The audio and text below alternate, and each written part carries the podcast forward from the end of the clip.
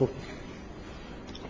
من طبق وعده ای که دادم از این جلسه مقدار با جزئیات بیشتر در مورد مراسم حج صحبت می‌کنم که حالا فقط یادآوری بکنم. جلسه قبل خیلی خیلی سعی کردیم از راه دور به کلیات حج در واقع دقت بکنیم که بدون اینکه وارد آداب به اصطلاح شرعی و مراحلی بشیم که معنای واقعی حج داره مثلا اینکه احرام جزئیاتش چیه یا حالا برای کل مراسم چطور انجام میشه سعی کردم بگم که به طور کلی مراسم حج چه ویژگیهایی داره که اتفاقا همون کلیات گاهگداری ممکنه است چشم آدم پنهان باشه. یعنی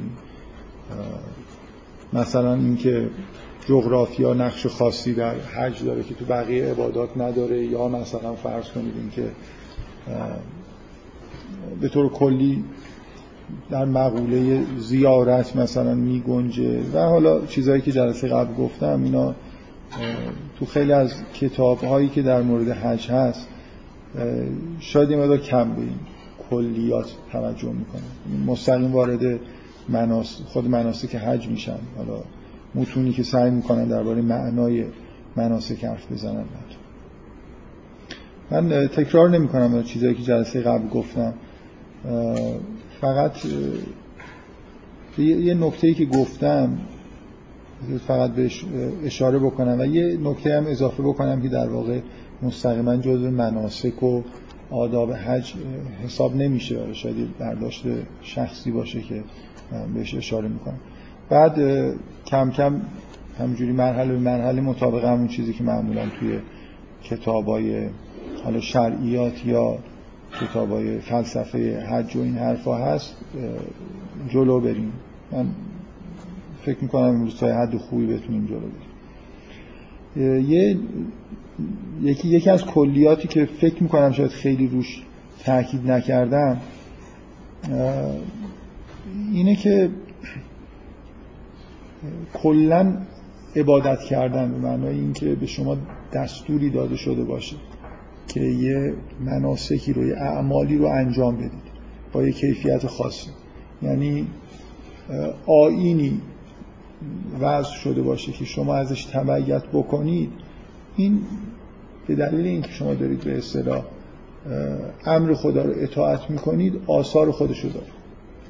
حالا شاید بهتر بود که بیشتر در مورد این مسئله صحبت می‌کردم. فکر کنم اشاره کردم ولی خیلی بحث نکردم در موردش. یعنی کلی ترین چیزی که در مورد هر عبادتی میشه گفت اینه که مهم نیست که اصلا عبادت چیه. همین که به شما امر شده. خداوند شریعتی مقرر کرده که یه کار رو انجام بدید و شما سعی می‌کنید که عینا مو به مو همون کار رو انجام بدید.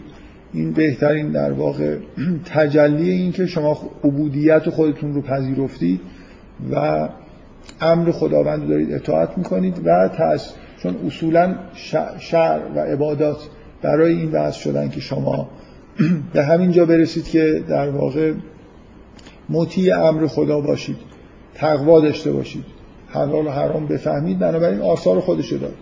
و حج چون یه در واقع دستور بزرگه از این نظر طبعا یه چیزی داره. آثار بزرگتری داره. یعنی دستوری اومده که خورده در واقع عمل کردن بهش سخته مثلا سی روز روزه گرفتن. ببینید مثلا این اثر وقتی که گفته میشه گوشت خوک نخورید مگر شما در یه جایی زندگی بکنید که 99 درصد موارد مردم دارن گوشت خوک می‌خورن؟ که احساس کنید که به طور مداوم این احساس بهتون دست بده که دارید از یه چیزی تبعیت می‌کنید.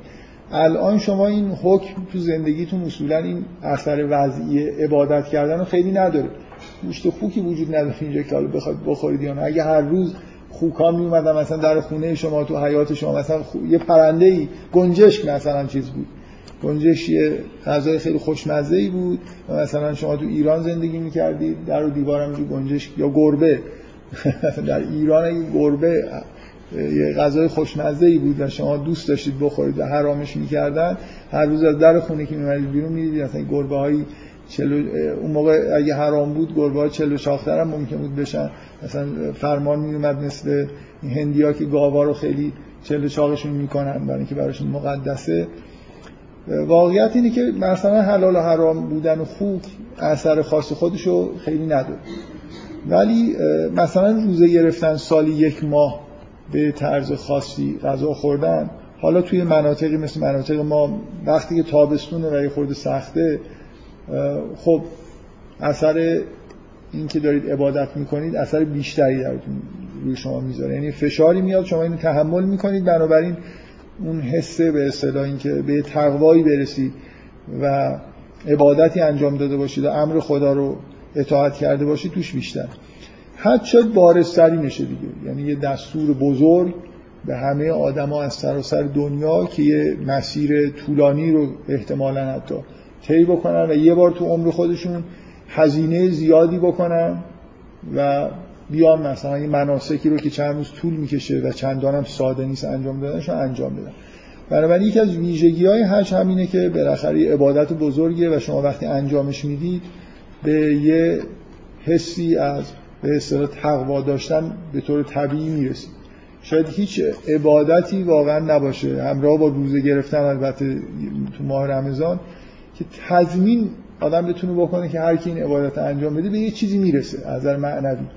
ممکنه یکی نماز بخونه و اونقدر حواسش پرت باشه که هیچ احساسی بهش دست نده. یعنی فرقی قبل و بعد نمازش با هم نکرده باشه. ولی واقعا برای من تقریبا غیر قابل تصوری که یه نفر حج بره و اثری از حج در وجودش یعنی وقتی برمیگرده شما حس نکنید که این یه تغییری کرده یه مقداری حالت معنوی پیدا کرده. این یه نکته. یه نکته دیگه هم در مورد این باز من به این اشاره کردم زیاد در موردش تاکید نکردم. اینکه آیا واقعا ما مکانهای مقدس داریم؟ معنی داره که حرف از این بزنیم که مثلا این مکانهایی توی زمین مقدس هستن. شما اگه اونجا صرفا حضور پیدا بکنید یه تأثیر به اصطلاح وضعی خاصی روتون بذاره. من شخصا معتقدم که اینجوری هست. اشاره کردم به این موضوع. خیلی بحث نکردم برای اینکه ممکنه بحثش خود طول بکشه دیگه که چه جوری امکان داره که شما مثلا بگید که یه مکانی تو کره زمین مکان مقدس اگه بری اونجا مثلا بشینی یه اتفاق ممکن برات بیفته. ما کلا من فکر می‌کنم نه اجبارا که اینجوری باشه که هر کسی که به اسلام اعتقاد داره لزوما باید به همچین چیزی اعتقاد داشته باشه. ولی به نظر میاد که ما به طور طبیعی باید معتقد به زمانها و مکانهای مقدس باشیم. اینکه کیفیتش چجوریه چطور امکان داره که یه مکان یا زمانی مقدس بشه خب این یه بحث ممکنه طولانی خود پیچیده ای باشه لازم نیست که واردش بشیم. و ولی شما می‌تونید حداقل به این اعتقاد داشته باشید که اگه مثلا فرض کنید یه ساعتی مقرر بشه مثلا یه شبی در سال مقرر بشه مثل مثلا شب قدر و بعد شما اعتقاد به این نداشته باشید که اون زمان یه زمان مقدسیه. ولی همین که تعداد زیادی از مردم در اون زمان مقرر شده دارن عبادت می‌کنن به اون زمان هویت خاصی میده. یعنی من می‌تونم به اینجوری بگم که اگه میلیون ها نفر در یه شب خاصی با تمام وجود بیان سعی کنن که عبادت بکنن انگار یه اتفاقی داره میفته همینطور شما در مورد حج حتی اگر خیلی توجیه نشده باشید که می‌تونه یه مکان فی نفسه مقدس باشه محلی باشه که مثلا رفت آمد ملائکه بیشتر. اگه همچین اعتقاداتی هم نداشته باشید همین که میلیون ها نفر از اطراف اکناف دنیا اومدن و در اون روزایی که شما اونجا هستید مشغول عبادت هستن باید تصورتون باشه که تو اون روزا در اون مکانها یه اتفاقای خاصی از نظر معنوی براتون می‌تونه بیفته. مثل اینکه یه راههایی به آسمان باز میشه. من می‌خوام بگم لزوم نداره. ولی اینکه من خودم اعتقادم اینه که این حرف درسته. لزومی نداره معتقد باشه که از آسمان یه راهی به سمت زمین باز میشه. همین که عده زیادی اینور دارن عبادت می‌کنن فکر کنید از زمین به آسمان یه راهی داره باز میشه. ولی ولی که به نظرم همونطوری که مثلا شما وقتی که سوره قدر رو می‌خونید حرف از این نیست که از زمین به آسمان چیزی داره میره بلکه از آسمانی که در اون شب به زمین چیزایی داره میاد فکر می‌کنم که این اعتقاد اعتقاد درستی. من نمی‌خوام وارد بحثش بشم برای اینکه احساس می‌کنم لازم نیست. به هر حال من تصورم اینه که مثلا این نقطه خاص از زمین که مقرر شده که ما درش زیارت حج رو انجام بدیم و خانه خدا اونجا قرار داره نقطه خاصی از نظر حس معنوی که به آدما دست میده. من واقعا حالا دوست ندارم که حرف از تجربه شخصی بزنم برای خاطر اینکه یه شخص باید برای خودش یه چیزی قائل باشه تا مثلا تجربیات شخصی خودش رو بخواد مثلا ملاکی برای یه چیزی قرار من واقعا ولی بنا به تجربه شخصی هر کی از من می‌پرسه که توی حج چی کار بکنم من بهش میگم سعی کن حد اکثر زمان تو مسجد حرام حالا شده بشین. تو همون محوطه مثلا شده راه بری هم اشکال نداره ولی من واقعا خیلی این احساس بهم دست داد اونجا یه جای خاصی. یعنی همیشه از در انگار میرید تو یه اتفاقی براتون میفته همینطور که واقعا من فکر می‌کنم که سهرا یعنی لحظه های قبل از اذان صبح هم همین حالت رو داره. یعنی همین که یه نفر بیدار باشه یه امیدی می‌تونه داشته باشه که اتفاقی براش بیاد حالا اینا اعتقادات خاص منه که لزومی نداره که الان در موردش بحث بکنیم برای اینکه فکر می‌کنم که خیلی راحت نیست. در حال یه اسطوره‌ای وجود داره توی خیلی جاها. الان اینو, اینو واقعا نمی‌دونم. مثلا جلسه قبل فکر کنم یادداشت کرده بودم ولی فکر می‌کنم نگفتم. شاید هم گفته باشه. که یه جایی مثلا انگار یه آرزوی بشر داشته که خیلی جا منعکس شده توی داستانهای افسانه‌ای حتی توی ادبیات مدرن هم یه همچین داستانهایی ما داریم که چقدر خوبه که یه جایی باشه یه اتاقکی باشه که هر کی که میره اونجا هر آرزویی که می‌کنه برآورده بشه. یه اتاق مثلا آرزوها. مثلا یه کتاب یه فیلمی تارکوفسکی داره به اسم استاکر که موضوعش همینه.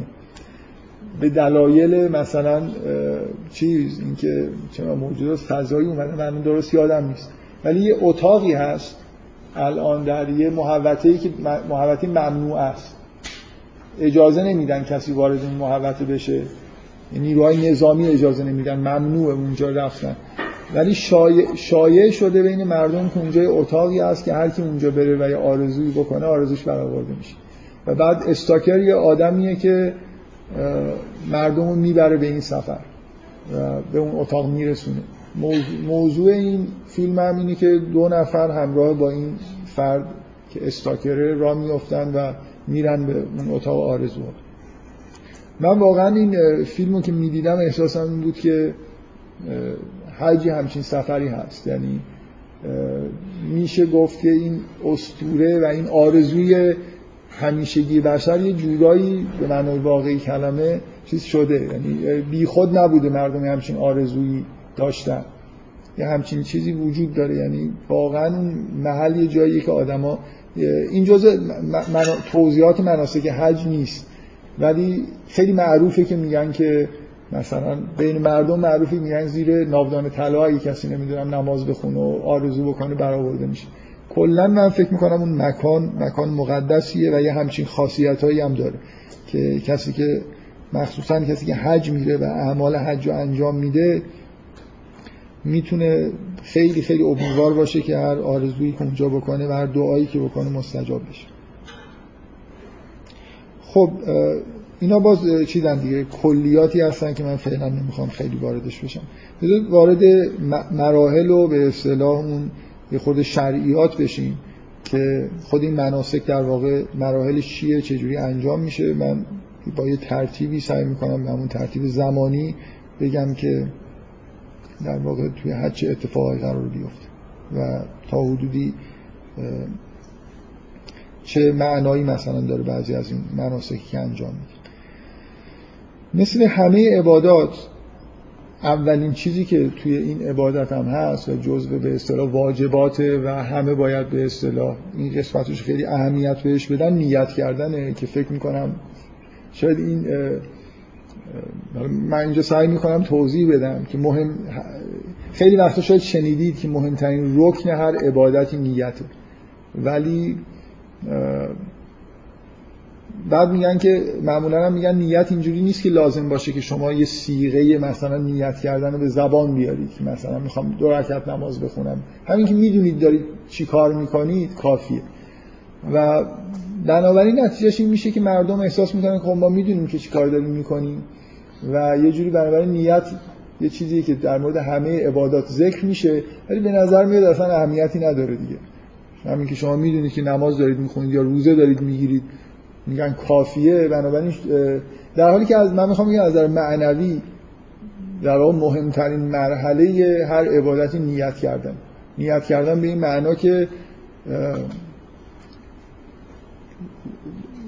فکر کنم همه در واقع درکی که شما از یه عبادت دارید میاد تو این قسمت نیت کردن. که شما نیتتون چیه که دارید یه عبادتی رو انجام می‌دید؟ بذارید من یه مثال ساده که قبلا خیلی خیلی وقت قبل توی کلاس حدود جلسات 20 به اضافه منهای 5 یه همچین بحثایی تو کلاس مطرح شده. من یادمه که یه بار تو کلاس این بحث پیش اومد که اصلا هم یادم نیست که چجوری. شاید اون موقعی که درباره واژه و نمی‌دونم گرامر و اینجور چیزهای قرآن صحبت می‌کردیم که خب همش بحث درباره زبان عربیه. شاید به این مناسبت این سوال پیش اومده بود و یه نفر سوال کرد که آیا نماز میشه فارسی خوند یا باید حتما عربی خوند و از این حرفا دیگه. و خیلی من روند بحث یادم نیست و یادم نیست که چقدرش توی کلاس انجام شده بنابراین در دسترس هست که بخوام اشاره بکنم بهش.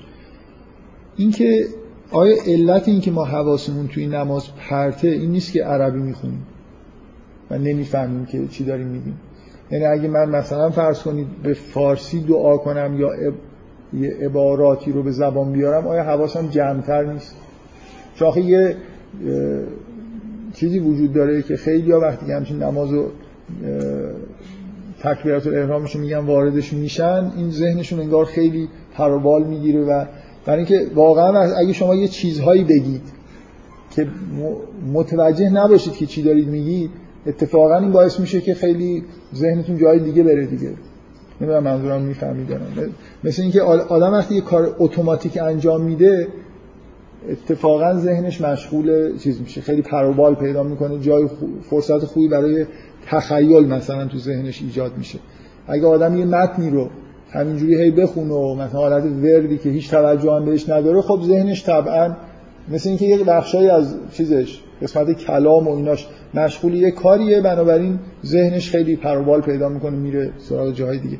یه بار این حرف تو کلاس دادم حالا اینکه میگن که حاج آقایی بود که هر وقت یه چیزی گم می‌کرد می‌گفت که بذار دو رکعت نماز بخونم یادم میاد کجا گذاشتم. کلا به عنوان تکنیک از نماز استفاده می‌کرد برای پیدا کردن اشیای گم شده. من حالا میگم یادم چقدر از این بحثا توی کلاس انجام شده. سعی کردم اینو بگم که مشکل حواس فرتی توی نماز برمیگرده به نیت کردن یعنی اگه یه نفر واقعا مشکلی نیست که من به زبان عربی حرف می‌زنم یا به زبان فارسی. فکر کنم مثالی که زدم احتمالا توی کلاس بود این بود که اگه حالا این طرفی که با من بحث می‌کرد چون پسر بود گفتم اگه تو عاشق یه دختر مثلا روس باشی.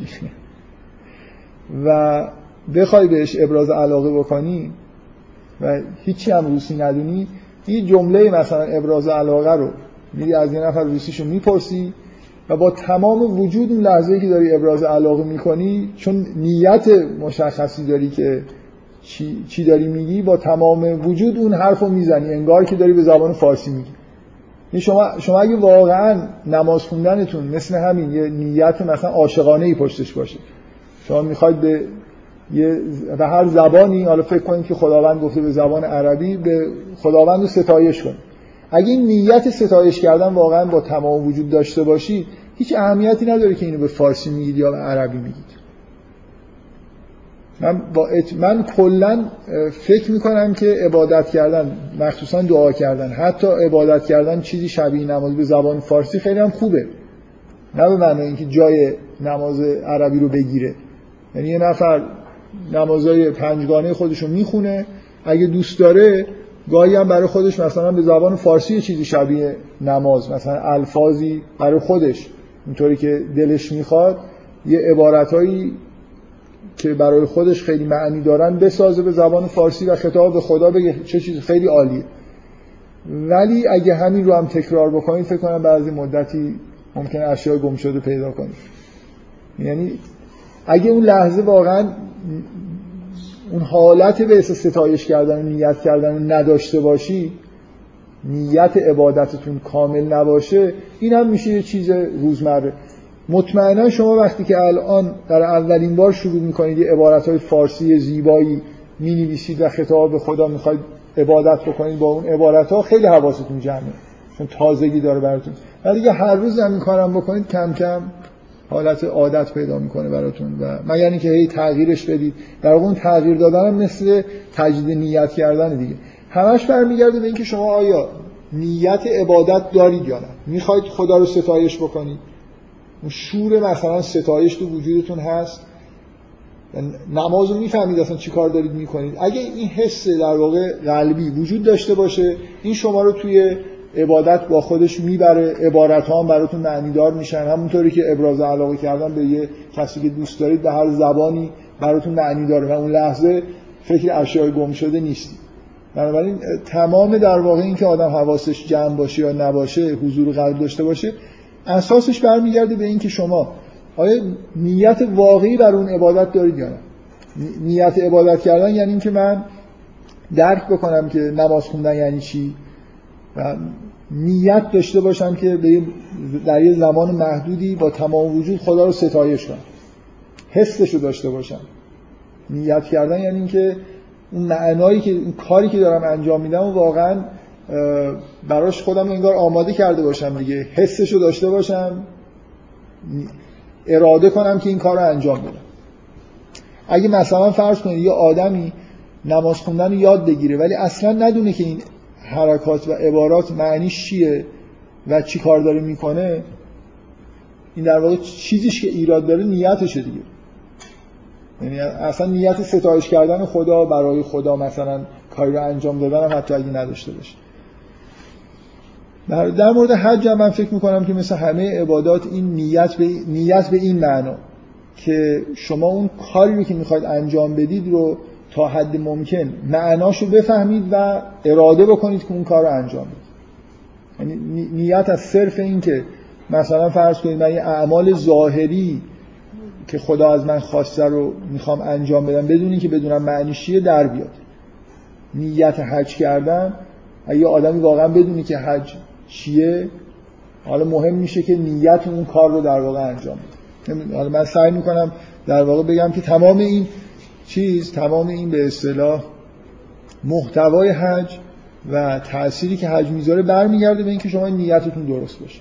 هر چقدر بیشتر حج رو بشناسید و بیشتر واقعا قلبا به اینجا نزدیک بشید که حسی همچین کاری رو پیدا بکنید.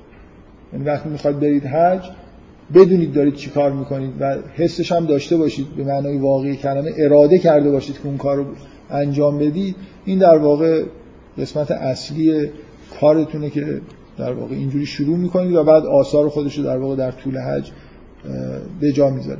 منظور من این نیست که تو نیت کردن حالا فهمیدن مثلا تو نیت ستایش کردن خدا که نیت اصلی نمازه حالا اینجوری که دو تا سجده داشته باشه من بفهمم چرا یه رکوع داره دو تا سجده ممکنه مهم نباشه. ولی روح نماز در واقع تو همین نیت دیگه. من نیت کردم که یه خداوند رو ستایش کنم. و در مثلا این لحظاتی که نماز می‌خونم به غیر از به خدا به کسی دیگه توجه نکنم. همین این اساس نیت. میگن که نیت مثلا قربت داشته باشه. می‌خواد من می‌خوام یه عملی انجام بدم ذکر خدا رو در واقع در یه مدت زمان محدودی به یاد خدا باشم و به خدا اینجوری نزدیک بشم. من می‌خوام در واقع رو همین یه خورده بحث بکنم دیگه. جلسه قبل سعی کردم بگم که کلیت به اصطلاح مراسم حج این عبادت برای چی تشریع شده و فکر می‌کنم یه کلیاتش در واقع توی همین نیتی که آدم می‌کنه باید باشه. جلسه قبل خیلی روی این تاکید کردم که در واقع مقرر شدن یه عبادتی مثل حج با این کیفیت خاصی که داره که همه از خونه خودشون را بیفتن به یه مکان خاصی بیان یه مدتی اونجا باشن و برگردن اینه که در واقع این مناسک طوری ترتیب داده شدن که شما تا حد ممکن آمادگی پیدا بکنید برای اینکه نظر معنوی به تحول بزرگی توی زندگی خودتون دست پیدا بکنید. در واقع اساس حج رسیدن به اون چیزیه که در عالی ترین مرتبه ای که در قرآن ازش با توبه یاد میشه. برگشتن و اتصال مجدد به خداوند که کاریه که همه آدما در طول زندگی خودشون تو این دنیا باید انجام بدن. اگه می‌خوان که عاقبت خوبی داشته باشه. بذارید من اینو بگم که یه خود روشن بشه. شما مثلا از زبان حضرت مسیح در انجیل می‌خونید که هیچ کس به بهشت وارد نمیشه مگر اینکه دو بار متولد بشه. یعنی انگار برای رسیدن به سعادت یه تولد مجدد توی دنیا لازمه. یا باز از زبان حضرت مسیح توی انجیل می‌خونید که هیچ کس به سعادت نمی‌رسه مگر اینکه حالا من عبارت اینجوری نیست. ولی یه جایی مسیح میگه که باید دوباره برگردید مثل این بچه ها بشید. یه جایی در مورد بچه ها که صحبت هست. این مفهوم ولادت توبه کردن به این معنایی که من دارم میگم اصطلاح یه خورده چیزترش مدرنترش میگن ولادت مجدد. که در سراسر فرهنگ های دنیا این مفهوم ولادت مجدد وجود داره. مثلا یونگ توی روانکاوی یونگ ولادت مجدد یکی از archetype هاست. یعنی در وجود همه انسان ها یه حسی وجود داره که انگار باید دوباره متولد بشن در طول زندگی خودشون برای دوباره متولد شدن هیچ چاره ای ندارید به غیر از اینکه یه بار بمیرید که دوباره بهتون متولد بشید. حج در واقع مناسک الهی برای یه جور در واقع آماده کردن شما برای ولایت مجدد برای مردن و دوباره متولد شدن. چون این کلمه توبه رو ما همینجوری خیلی به کار می‌بریم توی عرف یه خورده از معنی واقعی خودش به اون معنی قرآنیش خارج شده. یه خورده من نمی‌خوام بگم که ما خارج از معنی داریم به کار می‌بریم. ولی این چیزی که مثل اینکه یه بار یه توبه بزرگ حالا اسمشو بذاریم توبه بزرگ توبه کوچی. توبه کردن به این کلا به این معناست که شما یه کار اگه کار بدی می‌کنید نیت کنید که دیگه انجام ندید همین توبه است دیگه به من از اون کار توبه کردید. ولی یه توبه ای داریم که شما کلا توبه می‌کنید. نه از کار از هر چیزی که بودید انگار توبه می‌کنید برمیگردید. خداوندم میگه که من توبه می‌کنم به این معنا که خدا هم برمیگرده. و یه جور به یه حالت اتصال مجددی. که این در, این در واقع همون معنایی رو داره که شما تو داستان آفرینش می‌بینید. انگار بین در اثر گناه بین انسان و خدای جدایی میفته که باید با توبه کردن دوباره این رو از بین برد. بنابراین خیلی خیلی معنی بزرگی داره. حالا من کلمه ولایت ولادت مجدد فکر کنم این عبارت معنی رو میرسونه در اینکه از اون حالت عرفی مثلا واژه توبه خورده خارج بشیم. ولی همین مفهوم توی قرآن با همون عبارت توبه میاد. در واقع ما توبه رو خورده ساده و کوچیکش کردیم و مثلا به یه موردهای خاصی هم داریم واژه من نمی‌خوام بگم اینا توبه نیست. یعنی مراحل سطح پایین همون توبه بزرگ. شما ممکنه صد بار در زندگیتون توبه بکنید بدون اینکه توبه های قبلیتون رو بشکنید هر بار مثلا از یه سری کارهایی که دارید می‌کنید و دیگه نیت کنید که انجام ندید. مثل اینکه سطح زندگی خودتون از نظر معنوی بخواید بالاتر ببرید. من دفعه قبل به این اشاره کردم که مثلا آقای حسن زاده آملی توی یه دعایی میگه که من تازه فهمیدم که از سجده هایی که قبلا می‌کردم باید توبه بکنم. هیچ اشکال نداره که شما از سجده هاتون توبه بکنید. بعد سجده می‌کردید. حالا از این بعد تصمیم می‌گیرید که بهتر سجده بکنید. یعنی واقعا وقتی سج... اگه مثلا اگه حسشو ندارید سجده نکنید اگه اون حسی که حالا آیه حسن زاده عاملی فکر می‌کنه موقع سجده باید باشه اگه ندارید بنابراین یه جوری ریاکارانه است رو نکنید. حالا این یه چیز دیگه. آدم می‌تونه از زندگی گذشته خودش هر کاری که می‌کرده به طور مداوم سج... توبه بکنه. یه کار دیگه هم که برای توبه مداوم می‌تونید بکنید اینه که هی توبه قبلیتون رو بشکنید دوباره توبه بکنید. اینم یه راه دیگه است.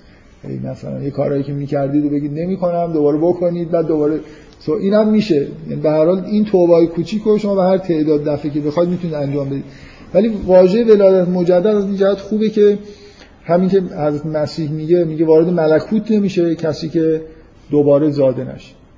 خوبه که ما یه بار دیگه یه بار حداقل انگار مرگ و دوباره زاده شدن رو تجربه بکنیم. یعنی انگار برگردیم به همون معصومیت دوران کودکی یا پیش از حتی کودکی. به معصومیت یه جوری این این توبه یعنی این که واقعا شما به جایی برسید که به معنای واقعی کلمه گذشتهتون اصلا ریست شده باشه. اصطلاح کامپیوتریش اینه. ما یه دگمه ما امکانه یعنی ببینید یه واقعیت چیزه. یعنی این ادعای آدمای مذهبی که اصلا توبه امکان داره یه ادعایی در مورد نوع بشر. یعنی ما داریم میگیم که نوع بشر یه دگمه ریست داره. شما می‌تونید ریست بشید. می‌تونید انگار رابطتون رو با گذشته خودتون قطع بکنید.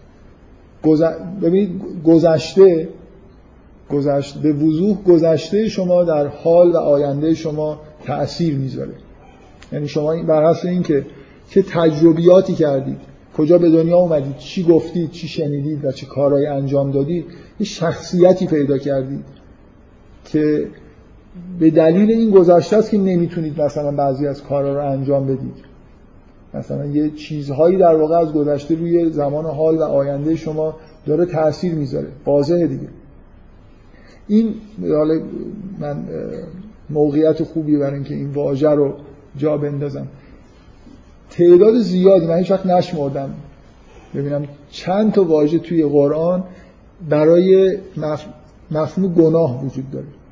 خیلی زیاده. خیلی زیاده. من یه بار فکر می‌کردم مثلا 6 7 تا 8 تا بعد یه خورده که همون موقعی که این فکر رو داشتم می‌کردم فکر کنم همون موقعی بود که در مورد واژه شناسی توی قرآن صحبت می‌کردم. به نظر اومد که این موضوع خوبیه که در مورد انواع اسمایی که گناه توی قرآن داره بحث کنم. یه خورده به این نیت نگاه کردم مثلا خیلی فراتر از اون حرفاست که اینا شاید بیشتر از 20 باشه. خیلی تعداد زیاد. یکیش ذنبه. ذنب یعنی همین. ذنب یعنی اثری که از گذشته در واقع به ذنب به مثلا فرض یعنی دوم دنباله کارهایی که شما در گذشته کردید دوم دارن در حال و آینده اثر می‌ذارن غفران زنگ وقتی خدا گناه شما رو میبخشه انگار اون کاری که کردید و آثاری در وجودتون گذاشته اینا پاک میشه.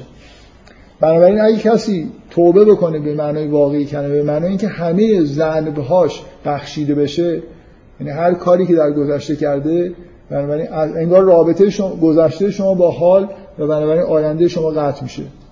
این معنی ولادت مجدد دیگه از نو شروع کردن. دوباره می‌تونید زندگیتون رو شروع بکنید برای از نو شروع کردن متاسفانه باید به اطلاعاتون برسونم که حتما باید بمیرید.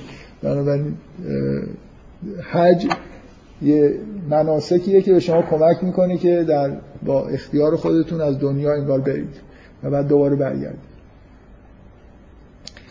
حالا اگه اینو قبول بکنید من دفعه قبل گفتم الانم سعی می‌کنم بگم که واقعا حج همچین یکی در واقع از چیزهایی که در حج قرار اتفاق بیفته همین هست و کلی از این مناسک در واقع طوری ترتیب داده شده که این حس به وجود بیاد.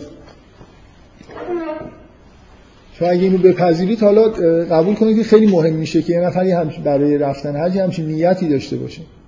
اگه اصلا کسی ندونه که مثل فرض کنیم آدمی نمی‌دونه اصلا نماز یعنی چی فقط یه عبارتهایی که نمی‌فهمه چی رو. همراه با حرکاتی انجام میده شما نمی‌تونید بگید نماز خونده. اگه یه کسی ندونه اصولا حج یعنی چی به همون مقداری که نمی‌دونه خب اثر حج هم کم میشه دیگه. اگه کسی اصلا داره میره حج و هیچ نیتی نداره که مثلا بره یه تغییری بکنه از نظر معنوی. حالا ولایت مجدد هیچ چیز لاقل یه اپسیلون بگه بعضی از کارهایی که می‌کردم و دیگه نمی‌کنم. همینجوری فقط مثل توریست دیگه. یه نفر الان یه نفر بره مثلا خونه خدا رو ببینه و برگرده که نمی‌تونیم بگیم حج رفته. اگه قصد نکنه که مثلا فرض کنید که به یه معنای معنوی این کار انجام بده. و من به نظرم خیلی مهمه که به هر حال این مثلا این بخش چیز بخش نیت اهمیت داره. شما یه همچین درکی از حج پیدا بکنید یا وقتی که می‌خواید برید حج در واقع به فکر این باشید که انگار قرار یه تحولی توی زندگی معنوی خودتون حتما به وجود بیارید. چرا همچین چیزی لازمه و خوبه؟ بذارید من جدای از همین این بحثا که حالا در آینده قرار چی بشه من, من یه احساس کلی می‌خوام بیان بکنم. مثلا ولادت مجدد رو هم بذاریم کنار. ما این موجوداتی هستیم که می‌دونیم که میمیریم. من یکی از کارهای بدی که می‌کنم اینه که گاهی به دوستان مثلا حالا چند بار این کارو کردم. تا معمولا چرا در حضورشون انجام میدم خیلی موضوع جدی. اصلا به یه نفر میگم که من دارم میمیرم. به زودی میمیرم مثلا. فرض یا مثلا دکترها گفتن که به زودی میمیرم. بعد طرف مثلا میگه ای چی شد و فلان اینا. میگم آره تو هم تو هم به زودی میمیری. دکترها میگن دیگه. همه ما به زودی میمیریم دیگه. این لا... مثلا واقعا یه نفر اگه الان بهش خبر بدن که آقا تو 6 ماه دیگه میمیری ممکنه خیلی روش تاثیر بذاره زندگی همه ما حالا ممکنه زودتر از 6 ماه حتی بمیریم. اگه نه خلاصه 20 سال دیگه میمیریم دیگه. اینکه همه ما می‌دونیم که داریم میریم به سمت مردن. بنابراین هیچ پزشکا لازم نیست به ما بگن. از اول هممون می‌دونیم که به زودی میمیریم. یه گزاره کلیه در مورد همه ما صادقه زود و دیرش هم واقعا اتفاقا اگه یه دکتری بهتون بگه دو سه ماه دیگه میمیرید نمی‌تونید تضمین کنید که زودتر از دنیا نرید. یه جورایی باز خوبه اگه مطمئن باشید تو دو سه ماه دیگه زنده هستید همون هم ما مطمئن نیستیم که تا دو ماه دیگه دو هفته دیگه هم زنده هستیم این ما یه چیزی جلومون هست و اونم مردنه. هممون هم می‌دونیم. و یه جوری انگار یه مکانیسمایی توی وجودمون هست که انگار ما رو می‌بره به سمت اینکه تا حد ممکن قفلت بکنیم از این واقعیت ساده بدیهی که تو زندگی هم در واقع انتهای زندگی همه ما هست. من بدون اینکه حالا بحث معنوی هستم بخوام بکنم یه جوری این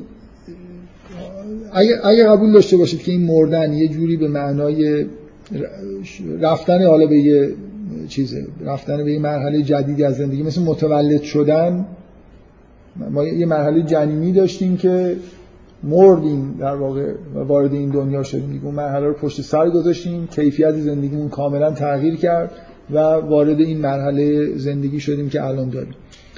از نظر دینی مردن هم همینه. یعنی یه بار دیگه شما وارد انگاری که جهان وسیعتر و بزرگتری میشید که الان خیلی ممکنه براشتون معنوس نباشه که چه جور جهانی ممکنه باشه. و مطمئنا این تغییر و تبدیل همونطوری که به دنیا اومدن یعنی زاییده شدن رنج آوره این تغییر و تبدیل هم یه خورده رنج آور هست. یعنی مثل همونطوری که شما به وقتی توی جنین یه نفر یه موجود جنینی از جفت داره تغذیه می‌کنه تنفس نمی‌کنه. خلاصه تغییر تغییرات ناگهانی خورده بنا به قانون اینرسی رنج آورن دیگه. باید یه فشاری رو انگار تحمل بکنید تا وارد یه مرحله کاملا جدیدی از حیات بشید.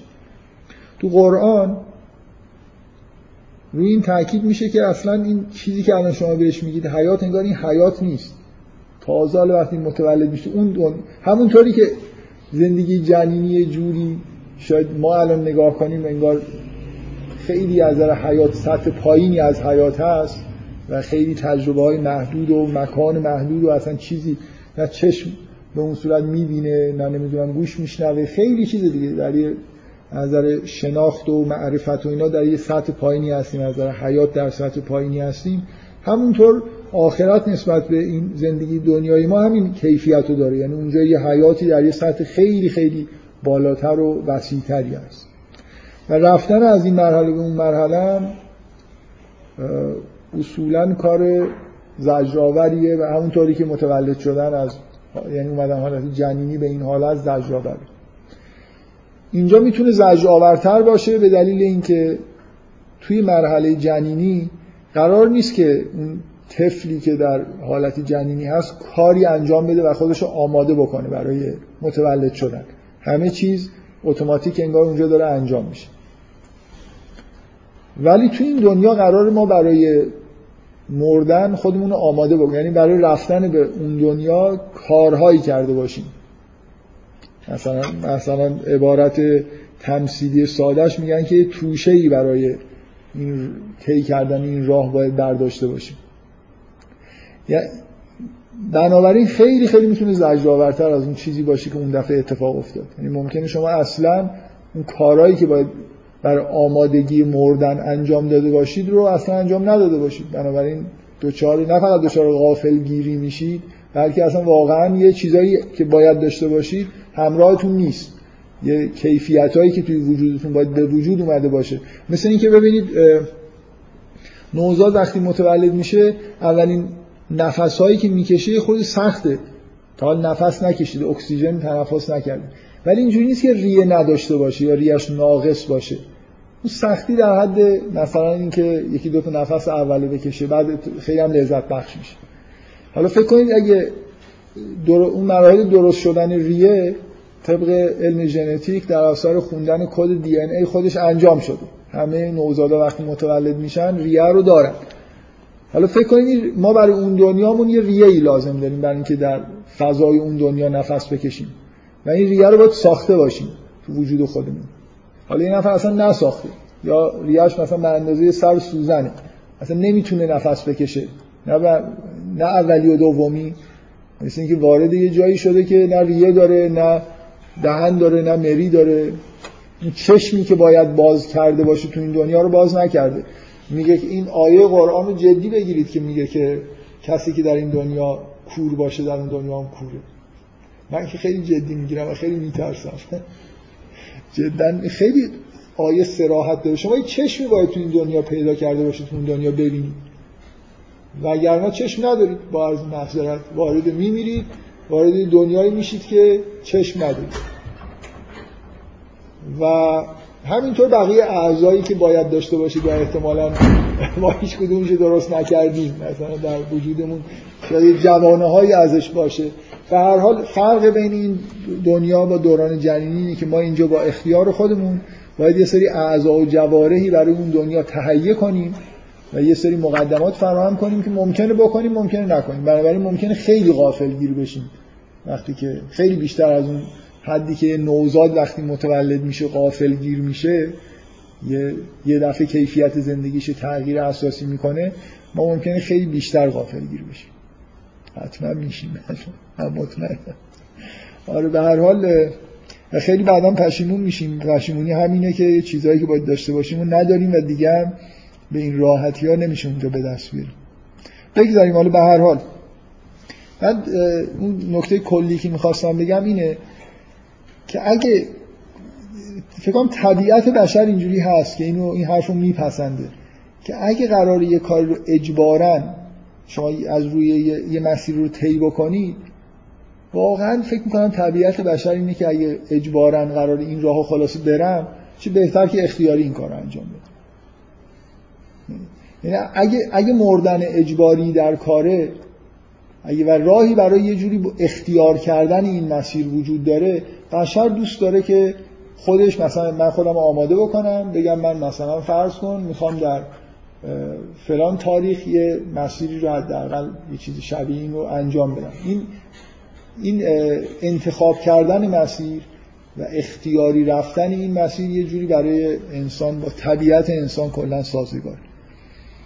حج سیمولیشن همین چیز شبیه سازی شده این رفتن به اون دنیا عبور کردن از این دنیا و یه چیزی شبیه تحول مرگ و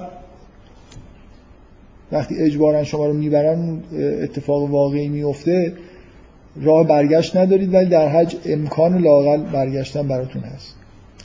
این اساس فکر می‌کنم یه بخشی از نیتیه که آدما باید داشته باشن. هرچی این نیت قدرتمندتر باشه این عبادت کاملتر انجام میشه و تاثیر بیشتری می‌ذاره. آدمی که وقتی از خونش داره در میاد واقعا نیتش این باشه که انگار برای آخرین اگه داره ودا می‌کنه و میره به حج واقعا احساسش این باشه که انگار نمی‌خواد دیگه برگرده. ببینید می‌دونید که حالا در دوران قدیم که احتمال برنگشتن زیاد بود.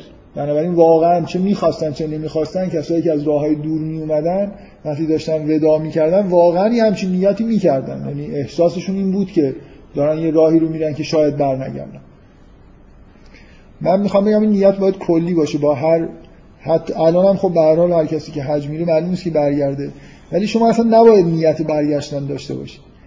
به چه معنایی می‌خوام بگم اصلا اگه برید حج برگردید حجتون قبول نشده.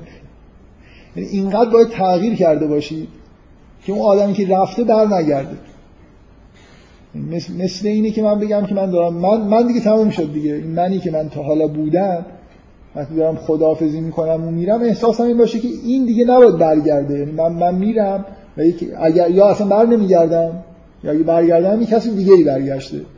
و مثل اینکه یه زندگی دیگه رو می‌خوام شروع بکنم و اونقدر تغییر کردم. این حرفی که من دارم می‌زنم در مورد یه چیزی در مورد رویاها یه رویای خیلی متداولی هست که آدما می‌بینن اکثر آدما شاید تو زندگیشون شاید پیش بیاد که همچین رویایی رو ببینن.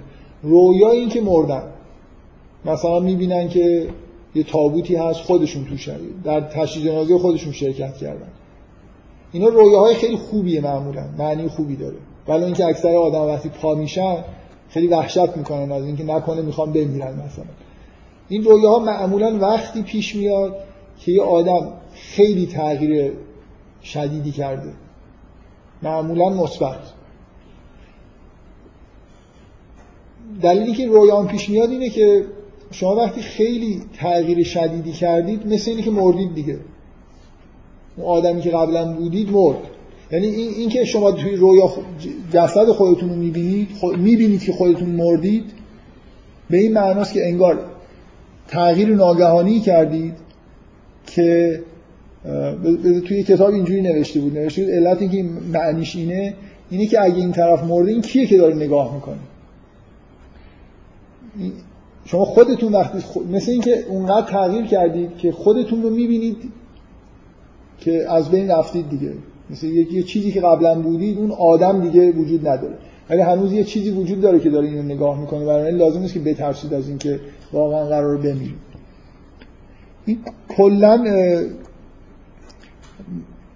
چیزه. یعنی این مردن با تغییر ناگهانی کردن در ناخودآگاه ما یه لینک خیلی روشن داره کسی که میره حج برمیگرده و حسش اینه که به معنای واقعی کلمه کسی دیگه ای شده بنابراین خود میشه فرض کرد که هر کسی که میره حج و حجش قبول میشه از حج بر نمیگرده. حالا به هر من حرفم اینه. هر چقدر اینجور نیت ها قوی تر باشه بهتر. هر چقدر وقتی یه نفر داره میره حج بیشتر این حس رو داشته باشه که انگار داره میره که یه آدم دیگه ای بشه. طبعا باید برای یه همچین مسافرتی با یه همچین نیتی خب این مقدماتی رو آدم فراهم بکنید خوشبختانه این حرفایی که من دارم می‌زنم شاید به دلیل اینکه مت... اکثر عبادت های ما یه مقدار از اون حالت های معنوی خودشون خارج میشن. ولی حج به دلایلی حتی توی عوام هم هنوز این معنی های خودشو داره. شاید دلیلش اینه که در طول تاریخ من مثلا حج رفتن واقعا خطر مرگ توش بوده. بنابراین هنوزم آدما وقتی مثلا دارن میرن حج یه سری آداب رو رعایت می‌کنن. از همه حلالیت میطلبن. اگه قرضی جایی دارن میدن. اینا اینا سنتاییه که خوشبختانه مونده.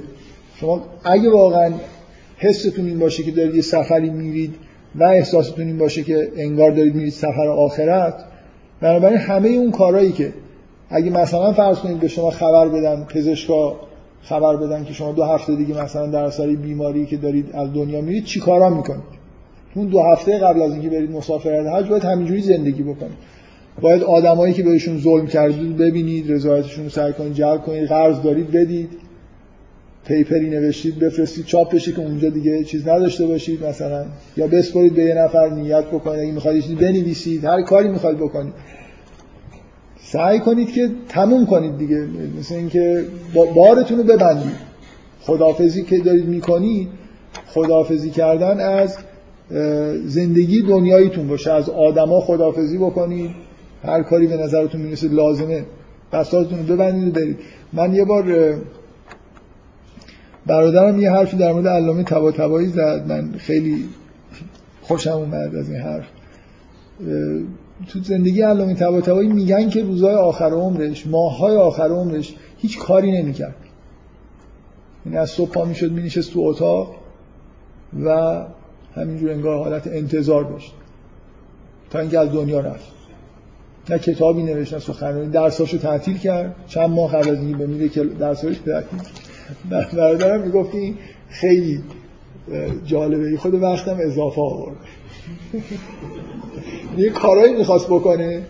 مثلا چند ماه ما معمولا چند چند صد سال وقت کم میاریم. علامه طباطبایی دو سه ماه اضافه آورد.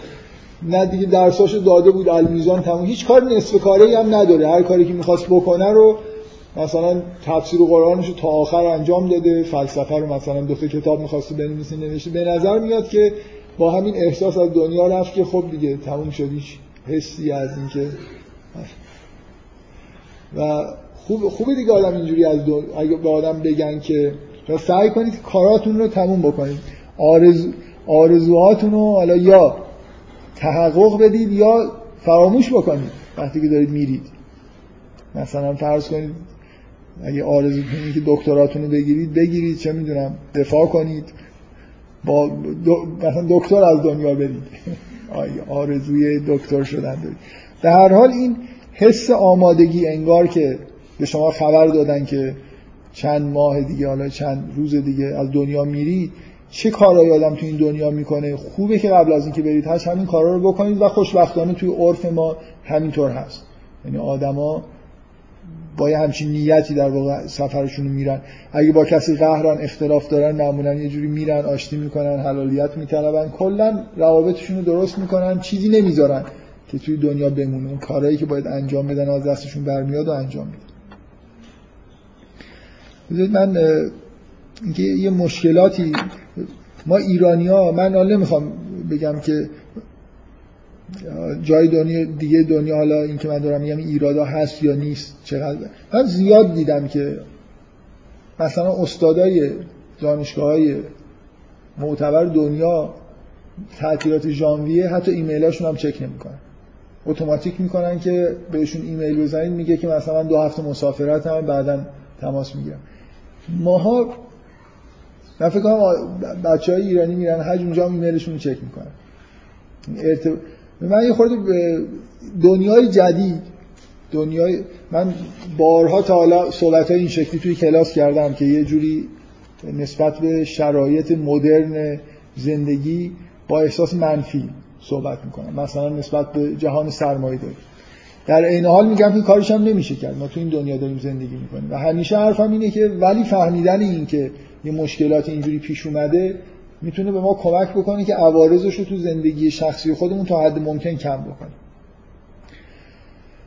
ما توی دنیایی داریم زندگی می‌کنیم که دنیای ارتباطات حج رفتن یه جوری نیاز به قطع ارتباط داره. یعنی اگه من با خودم دارم میرم حج موبایلم هم ببرم مرتب اسمس بدم و بگیرم و مردم به من زنگ الانم که چیزم داره دیگه. عربستان با ایران مثلا ارتباط موبایلم هست. خب ایمیل هم روزی دو سه بار چک کنم و جواب بدم و اینا. اصلا اون معنی که کنده شدن از این محل مثلا زندگی و شغل و اینا و رفتن به یه جایی فراموش کردن اینا ممکنه بهتون دست نده. و این من فکر می‌کنم واقعا جزء آداب معنوی حجه که شما اصلا قراره که زیارت رفتن تغییر مکان دادن بزرگ حسنش اینه که شما کنده بشید یه خورده. یه آیه‌ای در قرآن هست که میگه که یا ایها الانسان انک کادهن الی ربک کدحن فملاقی شما از ریشه کنده میشی ریشه کن شدنی و به ملاقات خدا می‌رسی. بالاخره مردن و از دنیا دست کشیدن و به ملاقات خدا رسیدن چه اختیاریش چه اجباریش یک کنده شدنی لازم داره.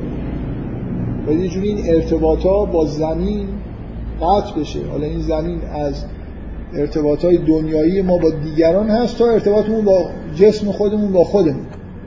ولی حداقل چیزی که توی حج توی این مناسک در واقع در نظر گرفته شده این خروج از خونه حس مهاجرت داشتن. به جای دیگه ای رفتن و پشت سر گذاشتن اون زندگی قدیمی فکر می‌کنم یکی از مهمترین نکاتی که توی عبادت حج هست.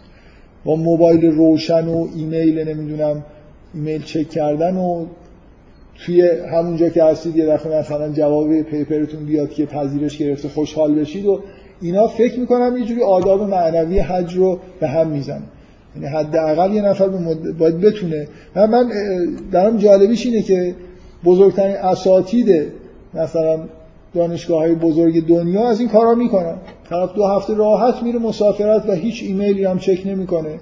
خیلی من بارها پیش اومده دیدم که آدمای مهمی بهشون ایمیل زدم اتوماتیک جواب میدن که من ده روز نیستم. حتی مقید نیستن اگه میرن یه سمینار ایمیل های خودشون رو چک بکنن. چه اشکالی داره که آدم یه مدت ایمیل چک نکنه؟ من الان دو سه روز چک نکردم ولی خب نیت نکرده بودم. همینجوری پیش نیومد. از خونه الان نمی‌تونم چک کنم و رفتم. محل کارم هم نرفتم بنابراین چک نکردم. هیچ تاثیر معنوی هم روم نذاشته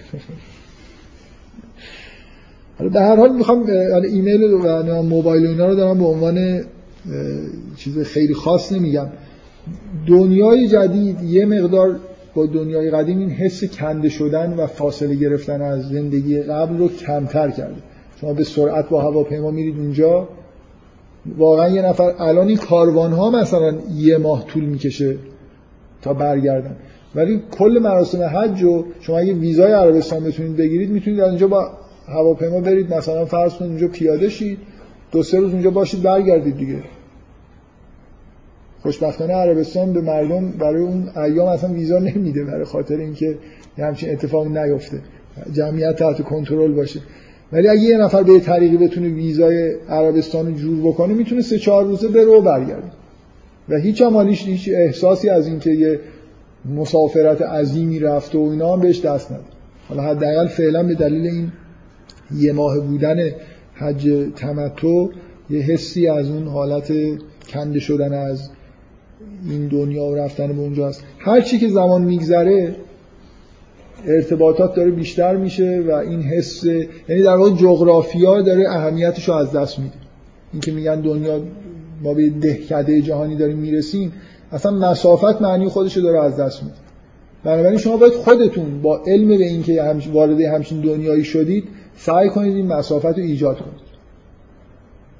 یه سری کارا رو نکنید. نیت کنید که مثلا من حداقل بگید مثلا مکه که میرم دیگه ایمیلمو چک نمی‌کنم حالا تا مدینهش هم اشکال نداره. ولی واقعا از یه جایی بگید که من ارتباطمو قطع می‌کنم دیگه. وارد یه دنیای دیگه. همین در حال احرام مثلا فکر کنم من الان فتوا دارم میدم در حال احرام جواب دادن موبایل حرام است. خوشبختانه از فتوای منو گوش نمیده. من به همین دلیل فتوا میدم مسئولیت برام نداره. کلا اینجوریه. من احساسم اینه که یه مشکلی که به وجود اومده اینه که دیدم دیگه آدما میان اونجا و یه نفر به محض اینکه لباس احرام پوشید به اون محل سکونتمون که تو مکه ما من تمتع که رفتم چیز بودم. اول رفتیم مکه. به محض اینکه وارد اون محل مسکونیمون شدیم محرم شدیم رفتیم اونجا وسایلمون گذاشتیم که بریم. اومد از من خواهش کرد دوربینشو داد دست من گفت در حال با لباس احرام از من فیلم برداری کن. بعد مثلا رفت از یه گوشه ای اومد مثلا انگار همینجوری داره ازش فیلم برداری میشه خود راه رفت و مثلا من ازش فیلم برداری کرد. نمی‌دونم این خیلی حس بدی بهم دست داد که مثلا این احرامش باطل شد با این کاری که کرد و در حال احرام مثلا از آدم فیلم برداری بشه چه می‌دونم. بعد الان شما به زودی بعد اون فیلم میشه اون موقع چیز کرد. الان اس اس خب یه خورده که ده سال دیگه با موبایلتون می‌تونید همون فیلم رو آنلاین بفرستید مثلا خانوادهتون ببینن و مثلا انگار نه انگار یه جای دیگه هستید دیگه. تلفن ها روز به روز تصویری تر میشن. حالا ممکنه خیلی امکانات جدیدی که ما فکرش هم نمی کنیم به وجود بیاد. و اینا همه یه جوری مخل اون حسیه که باید توی حج به وجود بیاد. من فاصله گرفتن از زندگی روزمره که اینجا داشته خب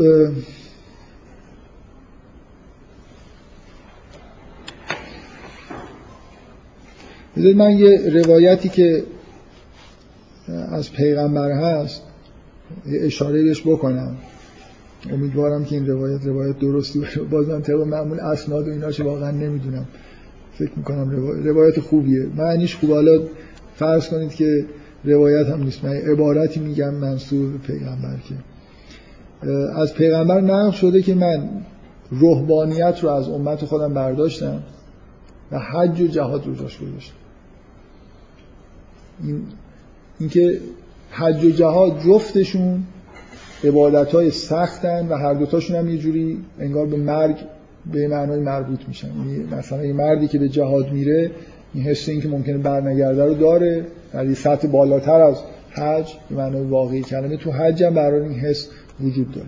اینا دوتا عبادتی هن که به شدت آدم ها رو از دنیا می‌کنن و وارد فضای دیگه ای می‌کنن. مثل روحانیت اساس فلسفهش اینه دیگه. یعنی یه آدمی میره توی دیر در پشت خودش میبنده و نیت می‌کنه دیگه انگار از اینجا بیرون نیاد. مثل یه جور خروج مثل مردن دیگه خروج اختیاری از دنیاست. از دنیا رفتن دیگه. ما اصطلاح خوب فارسیمون برای مرگ اینه که میگیم طرف از دنیا رفت. یه کسی که میره توی یه دیر و دیگه در نمیاد از دنیا رفته دیگه. رفته توی دیر. دیگه اونجا جز دنیا حساب نمیشه و مثلا در خودش حرام می‌کنه که ارتباطی با دنیا و معنای واقعی کلمه خودش داشته باشه و نیتش اینه که اونجا توی دیر که هست فقط مثلا مشغول عبادت باشه. بذارید من اشاره به یه سری چیزهای شرعی بکنم که اولا می‌دونید که همین الان توی شرعیات این حرفا رو زیاد میزن یعنی شما هر آدمی به هر حال شرعی و عرفی این آمادگی برای رفتن حج رو انجام میده به همین معنایی که من دارم روش اصرار می‌کنم. یه چیزی که توی عبادات حداقل من می‌دونم که در کتاب های مثلا مربوط به عبادات و مراقبات شیعی هست توبه ماه زیقعد است. یه دستورالعمل معروفی برای ماه زیقعده وجود داره برای توبه کردن که مثلا این مرحوم میرزا جواد ملکی تبریزی توی یه کتابی که کتاب المراقباتش که در مورد حج هم یه فصلی داره خیلی روی این اصرار داره که کسی که می‌خواد بره حج این توبه ماه زیقعده خودش رو انجام بده. یک شنبه دوم ماه زیقعده با یه مناسکی مثلا یکی از اوقات توبه کردن. که من احساسم اینه که میرزا جواد ملکی تبریزی این رو مربوط به مناسک حج می‌دونه. یعنی چرا توبه ماه زیقعده گذاشتن؟ برای اینکه آدمی که شما در واقع اینجوری نیست که بخواد برید اون اشتباس که نفر بره اونجا توبه کنه. این توبه به معنای متعارفش یعنی ترک اعمال بد و زندگی این باید قبل از حج شما خوبی که انجام داده باشید دیگه. اونجا یه اتفاقای دیگه باید توی سطح بالاتری باید اتفاقی براتون بیفته. اینجوری نیست که آدمی تا مثلا قبل از اینکه لباس احرام بپوشه همچنان داره زندگی شروع فلوغ و مثلا نادرست خودش رو انجام میده. شما تا جایی ممکن سعی کنید که خب توی هر کاری که فکر می‌کنید بعد از حج نباید انجام بدید قبل از اینکه برید حج ترک بکنید. امیدوار باشید که اگه این کار انجام بدید تازه حالا میرید حج توی مراحل خیلی بالاتری بفهمید که یه کارهای دیگه هم نباید بکنید. نه اینکه این چیزایی که می‌دونید رو هم انجام ندید. و کارهای زشت رو ترک نکنید. به امید این باشید که مثلا بعد از اینکه از حج برگشتید زندگیتون رو عوض کنید. زندگیتون رو عوض بکنید. هر کاری که فکر می‌کنید که بعد انجام ندید کارهای خوبتون رو شروع بکنید. یه خود انگار تمرین بکنید.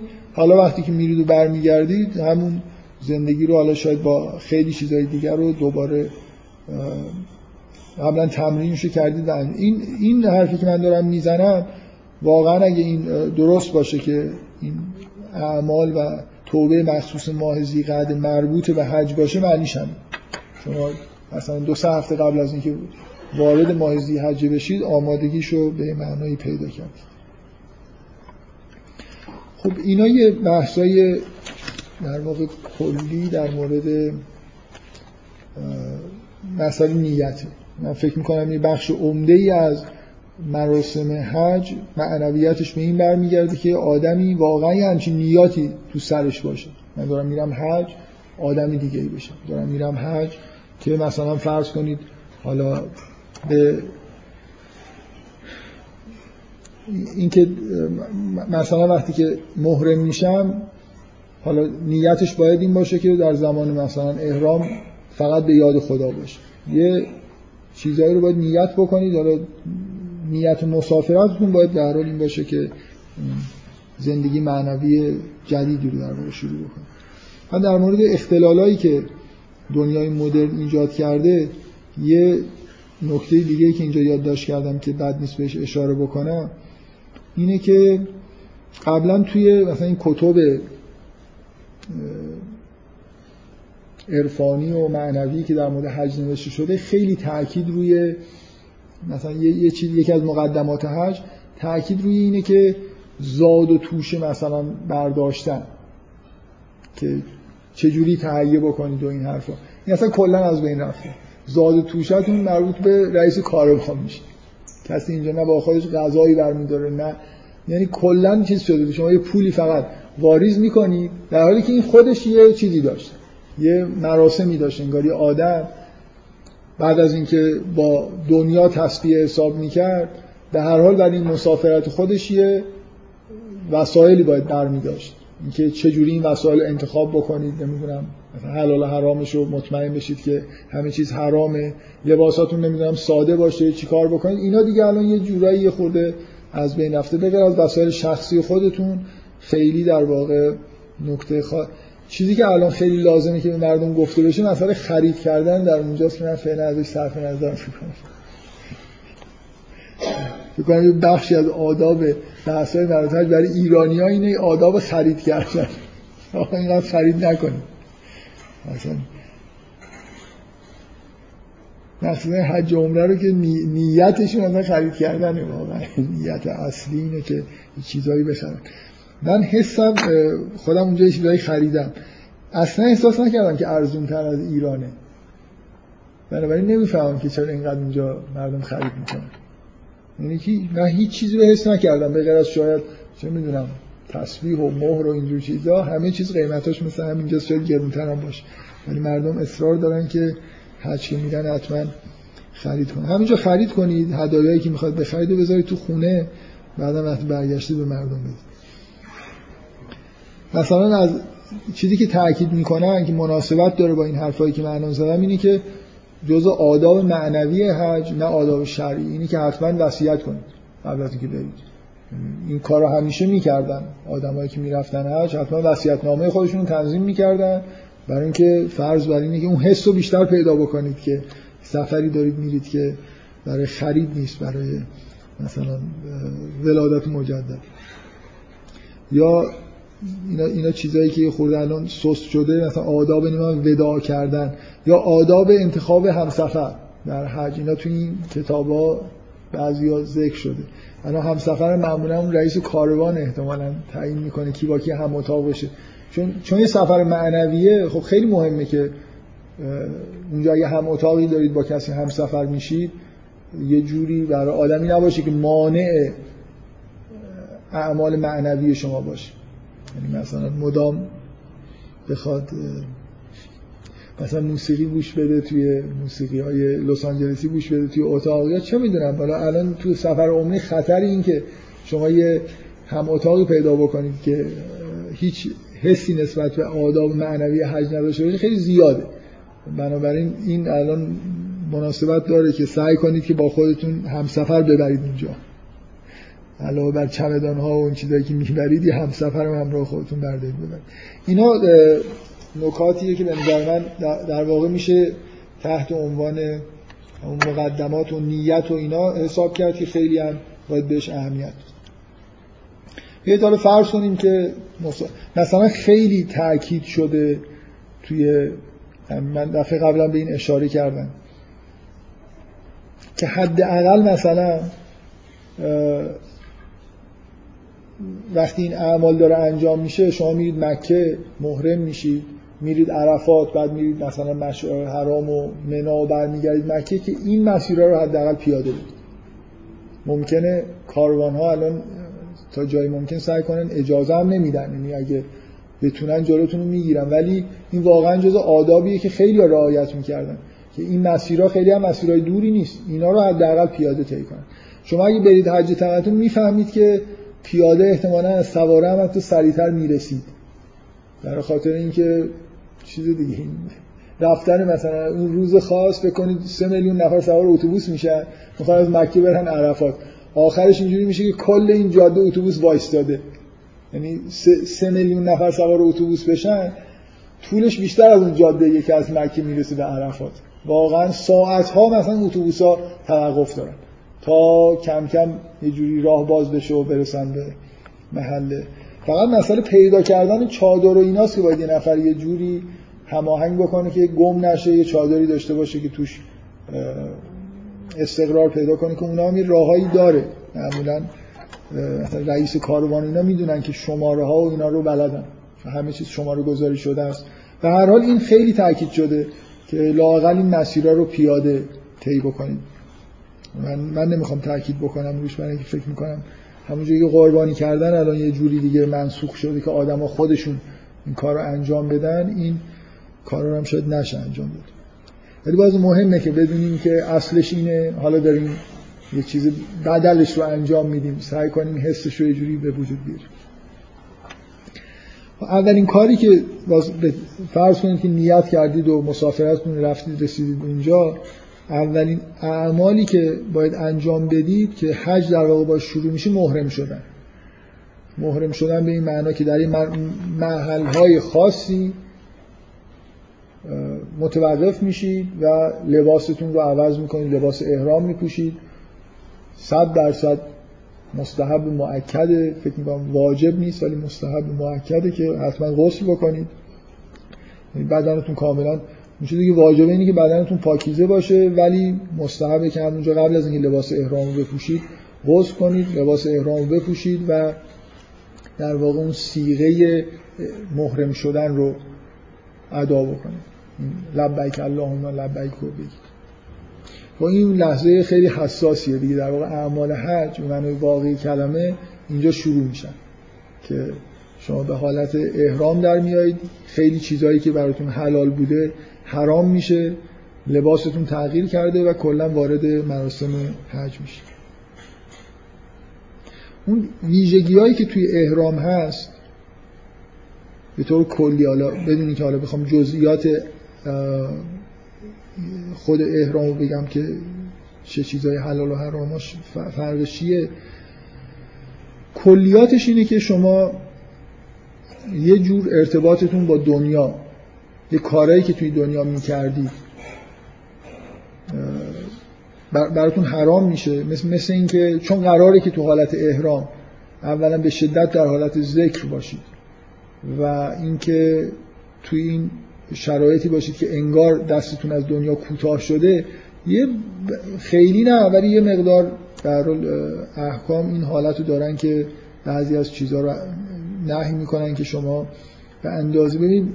من احساسم اینه به اندازه کافی چیزهایی بر شما حرام میشه که از حالت نرمال و طبیعی زندگی خودتون یه خود خارج بشه. می‌تونید غذا بخورید. ولی مثلا هر جور ارتباط جنسی هر جور لذت جنسی حرامه. کل اون لباس احرامی حالتی داره که حرکت رو از حالت طبیعی خود خارج می‌کنه. بعد هر جور زینت کردن و توجه به خودتون انگار به طور نمادین حالا یه چیزایی گفته شده که حرامه. و نکته دیگه ای که توی حالت احرام اصلا بارها روش تاکید کردم صلح کامل دیگه. نسبت هیچ نوع تعرضی نسبت به هیچ موجود زنده حق ندارید بکنید. از گیاه گرفته تا حتی راه که دارید میرید مثلا باید مواظب باشید که پاتون روی مثلا گیاهی هست می‌تونید از یه جایی برید که گیاه نیست. واقعا چیزه یعنی یه جوری باید سعی کنید که آسیبی به موجودات زنده نرسونید. هرچند چیزی که حرام واقعیه اینی که مثلا گیاه رو از ریشه در بیارید حرامه. ولی کلا حسش اینه دیگه. شما موجودات زنده رو حق ندارید چه کار بکنید حق ندارید بکشید حق ندارید حتی گیاه رو از ریشه در بیارید. ولی پامال کردن مثلا فرض کنید یا زخمی کردن اینا هم به وضوح جز چیزاییه که خوب نیست. بنابراین حالت صلح آمیز داشتن جزء چیزه جزء اون بخشی از این محرمات احرامی که قرار به همچین حالتی برسه بنابراین نیت احرام در واقع نیت این دست شستن از دنیاست. مثل وضو گرفتن همچین حالتی داره دیگه وضو گرفتن دقیقا چون قراره که شما چند دقیقه حداقل در حالت ذکر کامل باشید کل عملیات وضو گرفتن به طور نمادین دست شستن از دنیاست. دستتون رو میشورید صورتتون رو مثلا میشورید یه جوری انگار از دنیا یه جوری فاصله می‌گیرید ارتباطتون رو دارید قطع می‌کنید وارد یه حالتی میشید که بتونید مثلا نمازتون. احرام یه خورده همین وضعیت وارد نماز شدن توی یه حالت خیلی طولانی تره دیگه. چند روز می‌خواید توی شرایطی باشید که قرار تا حد ممکن در حالت ذکر باشید تو قرآن خیلی روی این جایی نیست فکر کنم تو قرآن حرف از حج زده باشه و روی ذکر تاکید نکرده باشه. اصلا حج یعنی چند روز ایام معدودات در حالت ذکر بودن. همونطوری که نماز به معنای چند دقیقه در حالت ذکر کامل بودن حالا من نمی‌خوام بگم اصلا مقدوره که یه آدم چند روز در حالت ذکر کامل معنای نماز باشه ولی هر چی بیشتر باشه بهتر. بنابراین این جدا شدن از دنیا اگه قرار اینجا مثلا وضو می‌گیرید اونجا غسل می‌کنید لباس عوض می‌کنید لباس سفید یه خورده از نظر غیر عادی میپوشید برای اینکه آماده بشید برای اینکه این چند روز در حالت ذکر قرار بگیرید. بنابراین نیت در واقع احرام اینه که شما از تا جای ممکن از دنیاست انگار دارید دور میشید فکر می‌کنم نکته ای که من گفتم مثل یه آدمی که انگار مرده و دیگه دستش از دنیا کوتاهه هم هر چقدر بیشتر به این حس نزدیک بشید انگار که از حیات رو از شما سلب کردن. اگه یه نفر واقعا احساسش این باشه که مثلا چند روزی توی حالت مثل برزخ قرار گرفته حالا بعدا اجازه میدن برگرده یا اجازه نمیدن برگرده؟ مثلا فرض کنید اگه ایام تعداد کشته های مراسم حج بیشتر بود مثلا 90 درصد آدما میمردن این حس خیلی ایجاد می‌شد دیگه. وقتی نفر محرم می‌شد می‌رفت برای مراسم مثل آدمی که رفته جهاد که حالا یا برمیگردم یا بر نمیگردم ما یه جورایی مطمئنیم که از حالت احرام خارج میشیم بنابراین این حس خیلی شاید حس واقعی نیست. ولی به معنای واقعی کلمه به هر حال یه نفر وقتی در حالت احرام داره قرار می‌گیره انگار به حالت برزخی از نظر حیات خودش رسیده و برای مثلا برگشت مجدد خودش انگار باید یه اذنی داشته باشه که برگرده به حالت طبیعی خودش. ولی اون عملیات حج رو انجام میده و به سلامت برمیگرده. ولی این حس رو داشتن خوبه. از از حالت از دنیا بریدن و فقط متوجه خداوند بودن. در همین من فتوا دادم که موبایل باید خاموش باشه. برای اینکه اگه قراره که از خونتون همون لحظه بهتون زنگ بزنن و این حرفا یه خوردی اصلا این چیزش به هم می‌خوره دیگه. این حالت این که شما در یه حالت برزخ هستید و مثلا فرض کنید دستتون از دنیا کوتاه شده برای نباید در دسترس باشه تا جای ممکن. این لباس به همین دلیل همون لباسیه مثلا مخصوصا برای مردا این عینا همون شباهت زیادی به لباسی داره که ما میپوشیم و در ما رو میکارن در زمین بعد از اینکه از دنیا میریم. یعنی شباهت لباس سفید شباهت در واقع کفن داره و تاکید شده که هیچ چیز دوخته شده ای در واقع توش نباشه ساده ترین لباس ممکن. یه چیزی که خیلی مهمه که حالا اینکه در این یه جور شبیه سازی حشر آدما در مرد زنده شدن مرده بعد از مرگ و اینا من اشاره کردم که هست. این حالت این که طبقات اجتماعی و ببینید شما وقتی یه لباسی همه یه لباس میپوشن دیگه شما قرار زندگی گذشته خودتون رو فراموش بکنید دیگه تا حد ممکن. اینکه شما از کجا اومدید چیکاره بودید پولدارید فقیرید این آدمایی که کنارتون وایسادن چه جوری باید از این حالت ها در بیاد. یعنی به یه حالت همونطوری که در روز حشر آدما در حسب طبقات اجتماعی خودشون مثلا طبقه بندی نمیشن که یه عده مثلا قسمت چپ وایسن قسمت راست پولدارا برن یه جایی که خورده بهتر براشون قضاوت داره میشه مثلا. اینکه چیزی از گذشته و این به اصطلاح اون چیز چیزهایی که توی دنیا حالت قراردادی و اعتباری دارن. یکی رئیس مرعوس شغلش چیه اینا رو کلا با در واقعا آدم باید نیتش این باشه. وقتی لباس عادی خودش رو داره در میاره همه این چیزها رو تا جای ممکن سعی کنه از وجود خودش در بیاره و یه انسان به معنای غیر قراردادیش بشه. ما یه بخش عمده ای از هستیمون قراردادیه. یعنی الان شما احساسی که نسبت به خودتون دارید وقتی که به خودتون فکر می‌کنید یه بخش یه بخش عمده ایش حالت قراردادی داره.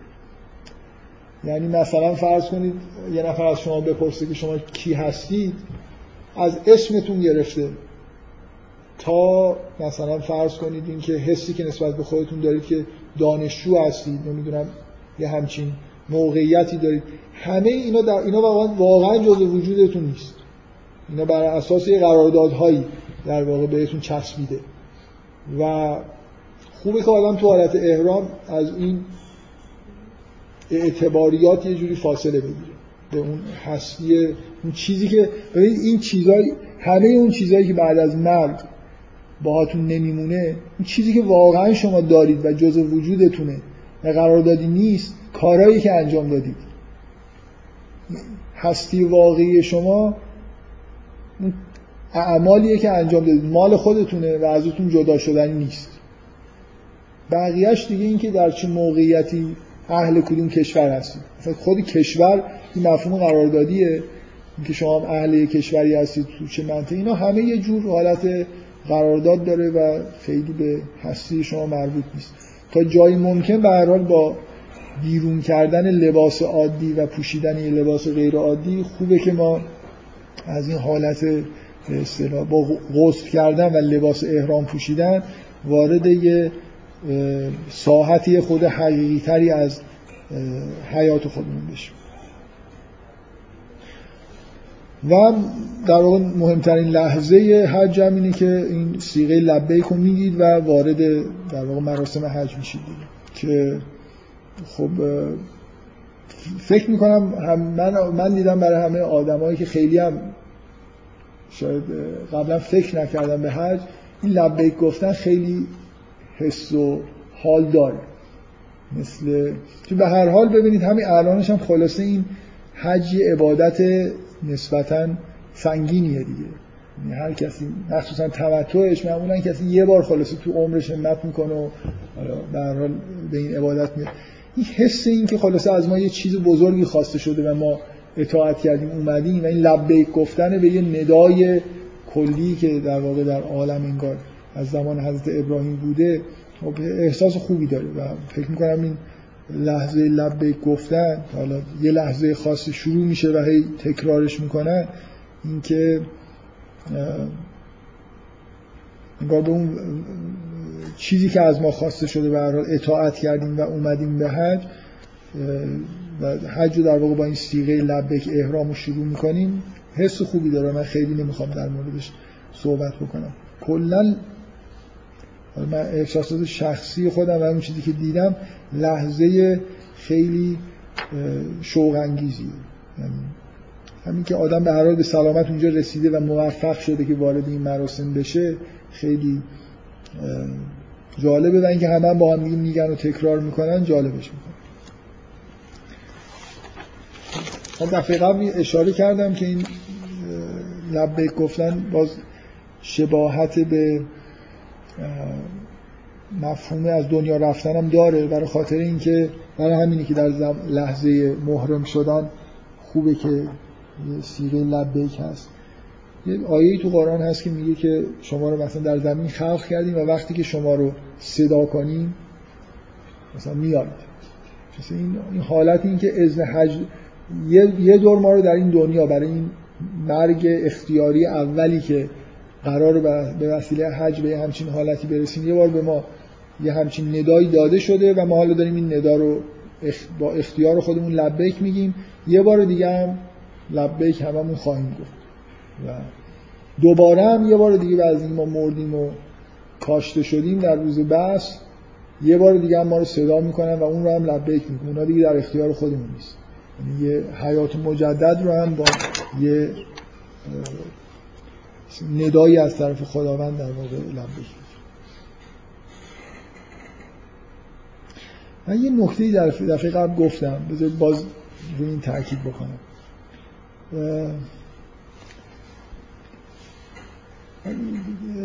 یه خود شاید این واقعا به نظر من این احساس باید به همه دست بده ولی حالا حداقل من خیلی اولین باری که رفتم حج عمره رفتم. بدون همه حرفایی که دارم می‌زنم در مورد تمتعه در حالی که الان بیشتر مردم خب بالاخره حج عمره میرن. اگه برای کسایی دارم صحبت می‌کنم که فکر می‌کنم یا حج عمره رفتن یا خواهند رفت بعد نیست که یه مقدار اشاره بکنم. حج عمره همه چیزش مثل در واقع یه جور حج تمتع کوچیکه دیگه. خیلی جاهاشو نداره. ولی خیلی حرفایی که من دارم می‌زنم به هر حال من شخصا توصیم به آدما اینه که اگه می‌تونن قبل از حج تمتع عمره برن. بعد نیست که اونجا رو دیده باشن مثل مسابقات تدارکاتی. و اگه می‌خوان که من واقعا حج عمره که رفتم خیلی برام خیلی چیزا تو حج و عمره احساس کردم که مثلا یه چیزایی فهمیدم که بعدا به دردم خورد موقعی که حج تمتع رفتم. به حال جالب نیست که یه نفر می‌تونه به راحتی حج و عمره بره مثلا فکر کنه که نه اول تمتع خودم برم. حج و عمره رفتن راحت تره و خوبه که آدما برن. هر چند بار که برید و خوبه مثلا. من, من توصیهم اینه اگه حج و عمره میری معمولا کاروان این کارو می‌کنن. اگه نکردنم شما سعی کنید خودتون این کارو بکنید که یه بازدیدی از عرفات و منا و اینام داشته باشید. محل مسابقه اصلی رو یه نگاهی بکنید. بعد نیست. حتی اگه میشه مثلا یه جوری چه می‌دونم آدم همون, همون کاری که موقع حج تمتع هست و نه اینکه وقوف واقعی بکنید ولی مثلا یه روز پیاده را بیافتید برید عرفات از عرفات بیاید مشعر بیاید منا و یه نگاهی بهش بکنید خوبه. کاروانا معمولا این محدودیت هایی قائل میشن. ولی من که احساس کردم که به راحتی یه نفر مخصوصا اگه سنش خیلی زیاد نباشه و فکر نکنن که ممکنه بلایی سرش میاد به راحتی قبول می‌کنن. یعنی خوبه که هماهنگ بکنید که فکر نکنن گم شدید خیلی کارا میشه کرد. شما بگید که من می‌خوام امروز مثلا تا غروب برم این کارا رو انجام بدم. معمولا هم دست جمع میشه این کارا رو مثلا برید غار حرا رو ببینید. خیلی ممکنه کاروان این کارو نکنه ولی خودتون بتونید یه زمانی رو اختصاص بدید با چند نفر برید یه جایی رو که غار حرا رفتن مطمئنا ربطی به مراسم حج و این حرفا نداره ولی خب اونم برای خودش جالبه دیگه. به هر حال حج عمره رفتن به طور جالبی یه مقدار آدم رو آگاه می‌کنه نسبت به اینکه توی حج تمتع چه اتفاقایی ممکنه بیفته. توی من حج عمره که رفتم خیلی این احساس بهم دست داد که مرتب شد به همین دلیل روش تاکید می‌کنم که میگم که حج یه عبادتی که توش جغرافیا و مکان خیلی نقش داره. چقدر شما احساس روی زمین زندگی کردن دارید؟ یعنی نمی‌دونم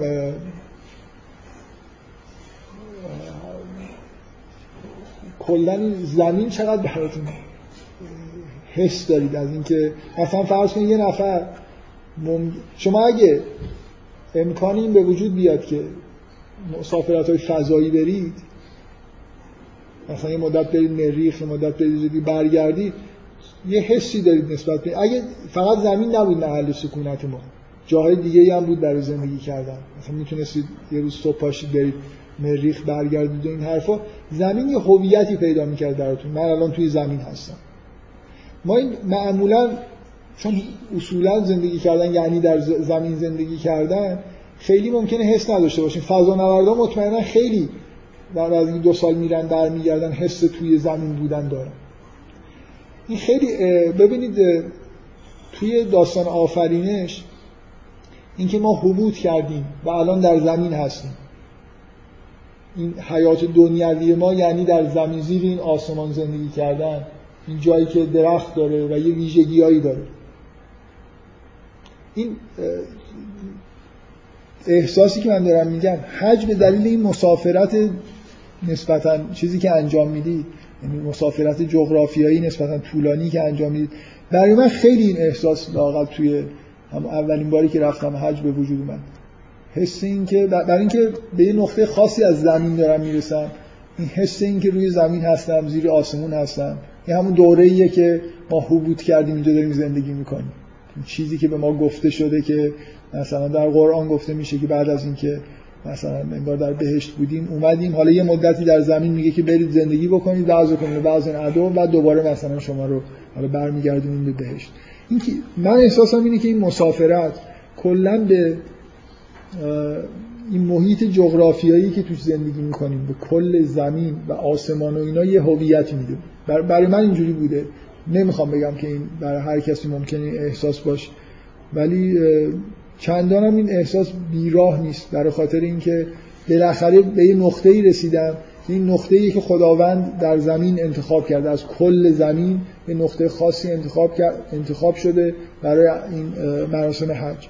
حضور داشتن در اونجا به حال یه حسی از اینکه انگار در پایتخت زمین قرار گرفتن یه احساسی نسبت به کل این محیطی که توش زندگی می‌کنیم ممکنه به وجود بیاره. حالا ممکنه کاملا یه احساس شخصی بوده که من داشتم. خب از جمله این سیمولیشن هایی که در حج هست اینه که شما وقتی محرم میشید بذارید من این خورده در مورد آداب احرام یه چیزایی بگم و بقیه‌اش رو بذاریم برای چیزی که بهش رسیدیم.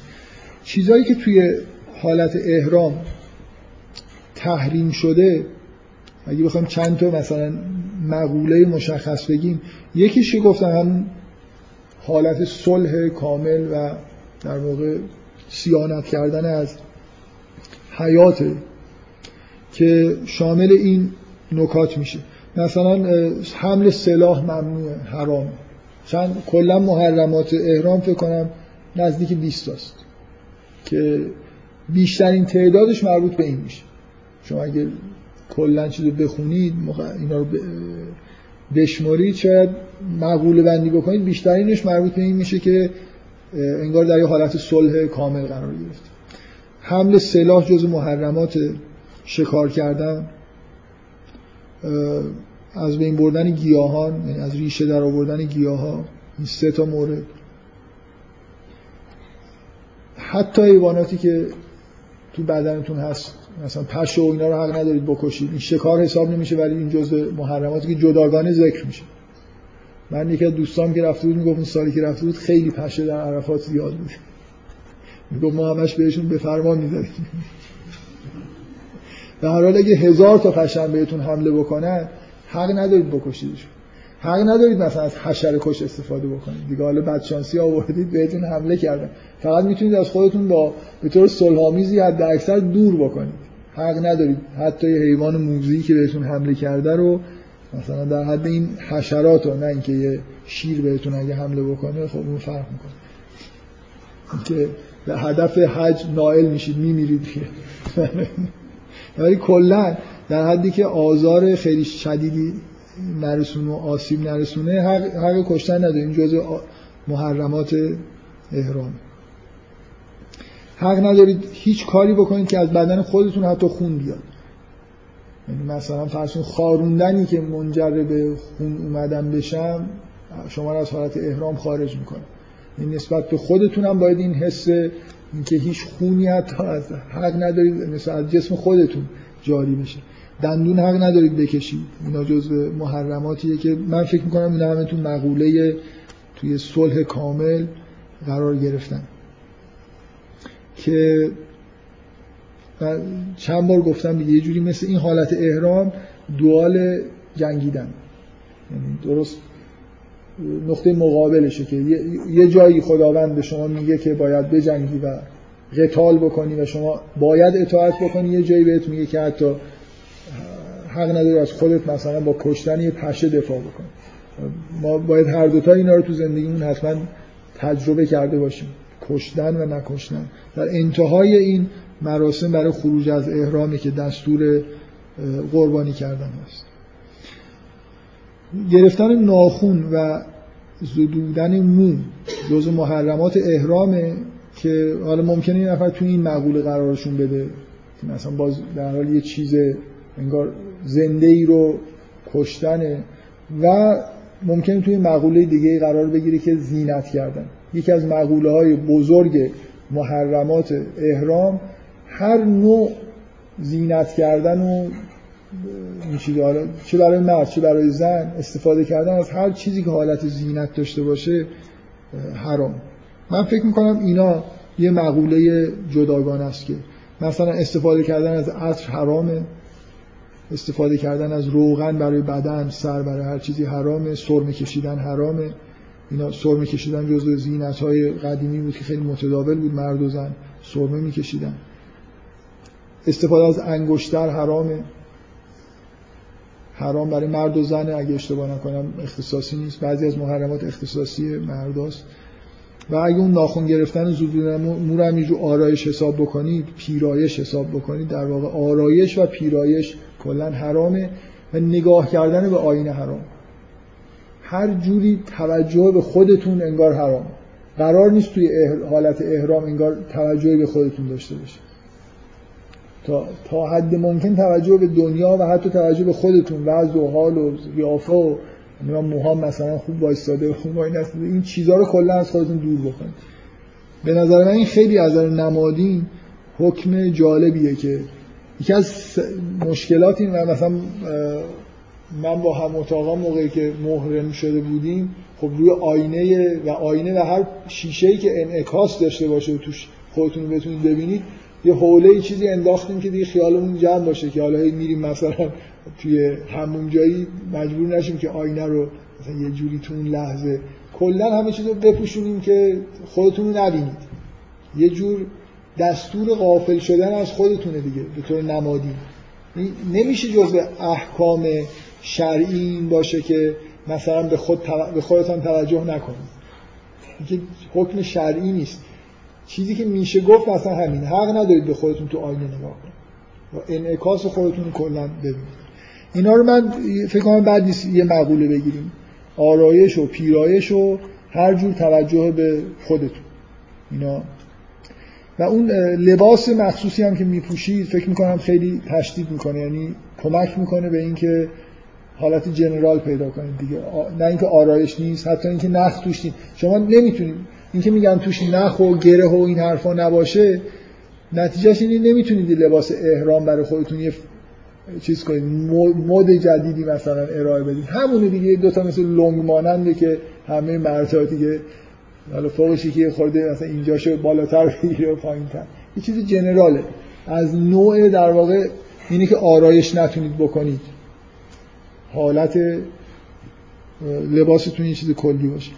دوری از شهوات هر جوری رابطه. اصلا مرد و زن بر هم دیگه موقعی که محرم میشن حرامند. هر جور مثلا عقد حرامه در حالت احرام. اگه کسی در اون لحظه مثلا علاقه ای پیدا بکنه باید بذاره از احرام در بیاد بعدا عقد بکنه. ازدواج نمیشه کرد. اینا کلا دوری از شهوات دیگه. لذت های جسمانی رو از خودتون دور کنید. اینا همش فکر می‌کنم در همون معنای کلی احرام میگنجن. لذت های دنیوی رو لذت هایی که از جسم می‌برید مثل آدمی که دستش از دنیا کوتاه شده تا حد ممکن از خودتون دور بکنید. یه چیزی که در قرآن هم روش تاکید شده میگه لا فسوق ولا جدال فی الحج. کوچکترین حالت دعوا مرافعی کسی نباید داشته باشه. این, این توی اون مقوله صلح کامل. شما حتی حق ندارید با این نفر مشاجره بکنید یا تند حرف بزنید. مسئله فحش دادن و این حرفا نیست. جدال نباید بکنید با کسی. معارضه کردن مثلا کلامی هم در حالته. فقط این نیست که سلاح سرد و گرم حق ندارید حمل بکنید از زبانتون هم که جز سلاحاییه که گاهی خیلی ممکنه برنده هم باشه حق ندارید مثل سلاح استفاده بکنید. حرف بدی بزنید حرف تندی بزنید. من یه چیز کلی گفتم الان بازم تکرار می‌کنم. یه مجموعه محرمات جدید باعث میشه که شما یه حس جدیدی داشته باشید نسبت به زندگی که تون چند روز دارید. ببینید یکی از چیزهایی که قراره بهش برسیم اینه که در همه عبادات مخصوصا روزه و حج توی قرآن تش... تاکید می‌کنه که اینا قراره به تقوا برسید دیگه. تقوا یعنی اینکه من کنترل بیشتری روی اعمال خودم داشته باشم. میگن یه تمثیل خوبی برای تقوا هست. میگن آدم با تقوا مثل آدمیه که توی یه جایی که خار و مثلا زمین یه چیزایی داره. گل و خار و اینا هست. قرار راه بره یه خود دامن خودشون مثلا بالا می‌کشه و با احتیاط راه میره تقوا داشتن کلا یه همچین حسیه دیگه. من از صبح که پا میشم نسبت به اینکه ممکنه اشتباهی بکنم حرف بدی بزنم کار بدی بکنم یه کاری که باید بکنم و انجام ندم حس مراقبت از خودم داشته باشم. به شدت این محرمات احرام این حالت رو اجبارا در شما ایجاد می‌کنه. یعنی وقتی قرار مثلا حیوانات رو نکشید همین واقعا حالت که آدم خود زیر پای خودش رو نگاه کنه که پاش مثلا رو لونه مورچه هم حتی قرار نگیره گیاه ها رو از بین نبره. چون به اندازه کافی این چیزا این به اصطلاح محرمات از محرمات عادی که ما داریم فاصله داره مثلا 20 تا آیتم جدید اضافه میشه به کارهایی که نباید بکنید این حس خود به خود در شما به وجود میاد. تو اون حالتهای احرام خود بیشتر مراقب هستید که چی کار دارید می‌کنید. مبادا یکی از اینا نقض بشه. مثلا واقعا الان اتفاقا دنیای جدید یه بدیایی داره یه خوبیایی هم داره دیگه. تعداد آینه خیلی زیاد. ویترین همه مغازه تصاویر رو انعکاس میدن. اینه که شما خیلی باید مراقب نگاه کردن خودتون مثلا باشید. اگه می‌خواید واقعا رعایت بکنید. هرچند میگن اگه همینجوری نگاهتون به تصویر خودتون توی آینه یا جایی بیفته اشکال نداره فقط کافیه که دقت نکنید و مثلا چشمتون رو برگردونید. ولی به این حس رو دارید دیگه. بترسید از اینکه مثلا فرض کنید اینجا رو که من دارم نگاه می‌کنم حالت انعکاس دهنده داشته باشه. خود به خود نگاه خودتون رو این چشم مراقب چشم خودتون هست. اینا این حس در حالت احرام بودن مخصوصا تو حج تمتعی که طول می‌کشه. شما چند روز تو لباس احرام هستی این حالت در شما به وجود میاد که بالاخره یه خود با زندگی از زندگی عادیتون فاصله می‌گیرید و بیشتر مراقب رفتار خودتون هستید. کافی یه کاری بکنید که از احرام خارج بشید که بعد کفاره بدید. خرج رو دستتون میمونه. خرجاش هم سنگینه هر کدوم این محرمات رو انجام بدید جداولی وجود داره. مثلا همشون در حد گوسفند و ایناست. هر یه دونش که از بین بره خلاصه یه گوسفند. آخرش یه بار دیدید که حجتون قبوله ولی یه گله گوسفند مثلا کار شدید که باید در برگشتنتون بدید. یکی از خوبی های جامعه مدرن هم اینه که گوسفند توش خیلی گرون شده. در چند سال قبل بهتر بوده هرچی میگذره کفارا دارن سنگین تر میشه شطورم آره. من این جدولش اینجا تو این کتاب هست. من خیلی نمی‌دونم شطورم هست. بله شطور گوسفند یه دونش گاو.